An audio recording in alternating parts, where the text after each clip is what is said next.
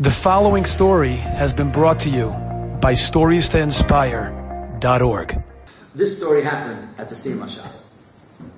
I was in MetLife Stadium, 100,000 people. It was absolutely incredible. To me, the most special moment of that Shas was Mincha.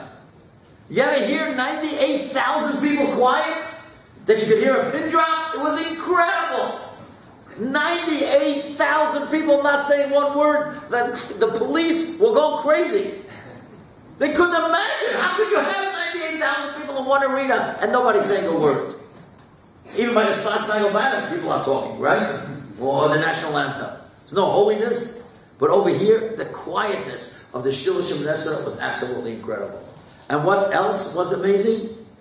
Abish Brodt singing and everybody dancing, dancing in place with their sons and grandchildren and children. It was out of this world. So I'm sitting there in the audience just like everybody else, and a guy comes over to me, Akiva Serebrowski. Never saw the guy in my life. Akiva Serebrowski, he says, Rabbi Krohn, want to hear a story? That's like asking, is water wet? Of course. It's a question. Of course I want to hear a story. Right? he says, you know why I'm here? You see that boy over there, Josh Siegel? I'm here because of him. I said, Who is that boy? He said, Let me tell you a story that happened with me and him many years ago. He said, I learned in the Mir Yeshiva in Eretz Yisrael. I came back, I was so excited about being a Marbitz Torah. I went to Torah Umesorah, and I said, Give me a job. I don't care where you send me. I just want to be Marbitz Torah. So they said, uh, they heard him say, they don't care where they send him, they sent him next to the moon, Edmonton and Canada, way on the other side of the world. Edmonton, where it's freezing. he comes to Edmonton, and he's in the Menorah Day School, and he's teaching grade three. Grade three. And he was learning Chumash, and these kids, you know, because he was, this was his first year, he was so into it, he got the kids, and he got the kids, and they were doing mitzvahs and making brachas, and he got the parents also, they were making, every, like it was, he was having an influence on the community. So now he tells me near the end of the year, he decided, you know what? Really third graders, they don't want Mishnayos. But these are such heilige kinder, they want to grow up. I'm going to teach them the concept of Mishnayos. So he brings in a big board, and on the spot board he writes down all the Shisha Sidri Mishnah. And he says, This is all known as Shas. They never heard of Shas. And he says, Each one is a Masechta. And he says, You know, there's some people that know Shas. They couldn't believe it. All these Gemaras, people know Shas. He says, yeah, sure, it's a lot of people. Rabbi Yasher, Rabbi Shlomo Rabbi Feinstein, Rabbi Yaakov Kamenetsky. He says, tomorrow, I'll bring in, I'll bring in pictures. You'll see these rabbis. They all know Shas. Well, they were so impressed. And he was impressed, and they were impressed. Oh, it was just wonderful. Until lunchtime. Lunchtime, he tells me he's sitting, he's marking papers, and there's two boys, Josh Siegel and another kid, third graders, nine years old. And he overhears the conversation. And Josh Siegel says to his friend, Do you think our rabbi knows Shas? So the other guy says, Of course not. He's too young. He doesn't know Shas. So Josh Siegel says, But he's a rabbi. If he's a rabbi, he's got to know Shas. He's thinking, I learned four and bava six block and bava You know, maybe I learned Bay or Hagig or whatever. So he's smiling at the innocence of these kids because if it's a rabbi, he's got to know Shas. So the other guy says, let's ask him. Oh my. Let's ask him. So he told me he thought that somebody punched him in the stomach. Why? Because if he says that he doesn't know Shas, so they're going to say, ah, the guy's a fake. How can a rabbi not know Shas? And then it's going to be like a Yerida and their enthusiasm, and then the parents will have a Yerida and enthusiasm. So all of a sudden, he thinks of a story that happened with Rabbi Yaakov Kamenetsky.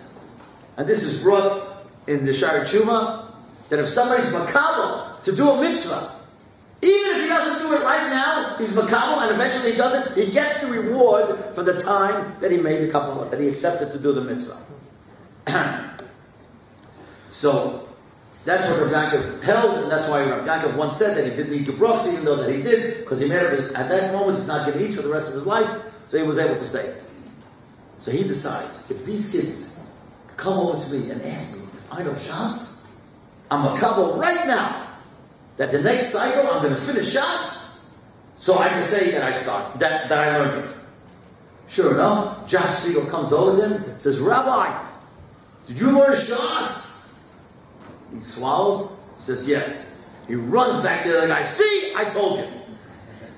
So Rabbi Sarabasi goes back to his house. He says, his son, next cycle, after seven years, it's starting soon, in a few months, we're going to be here.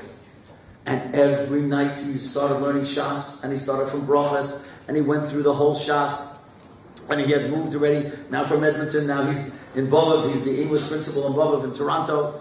Sometimes he had to be up 4 o'clock in the morning, just like many of you probably, when you wanted to finish Shas for this cycle.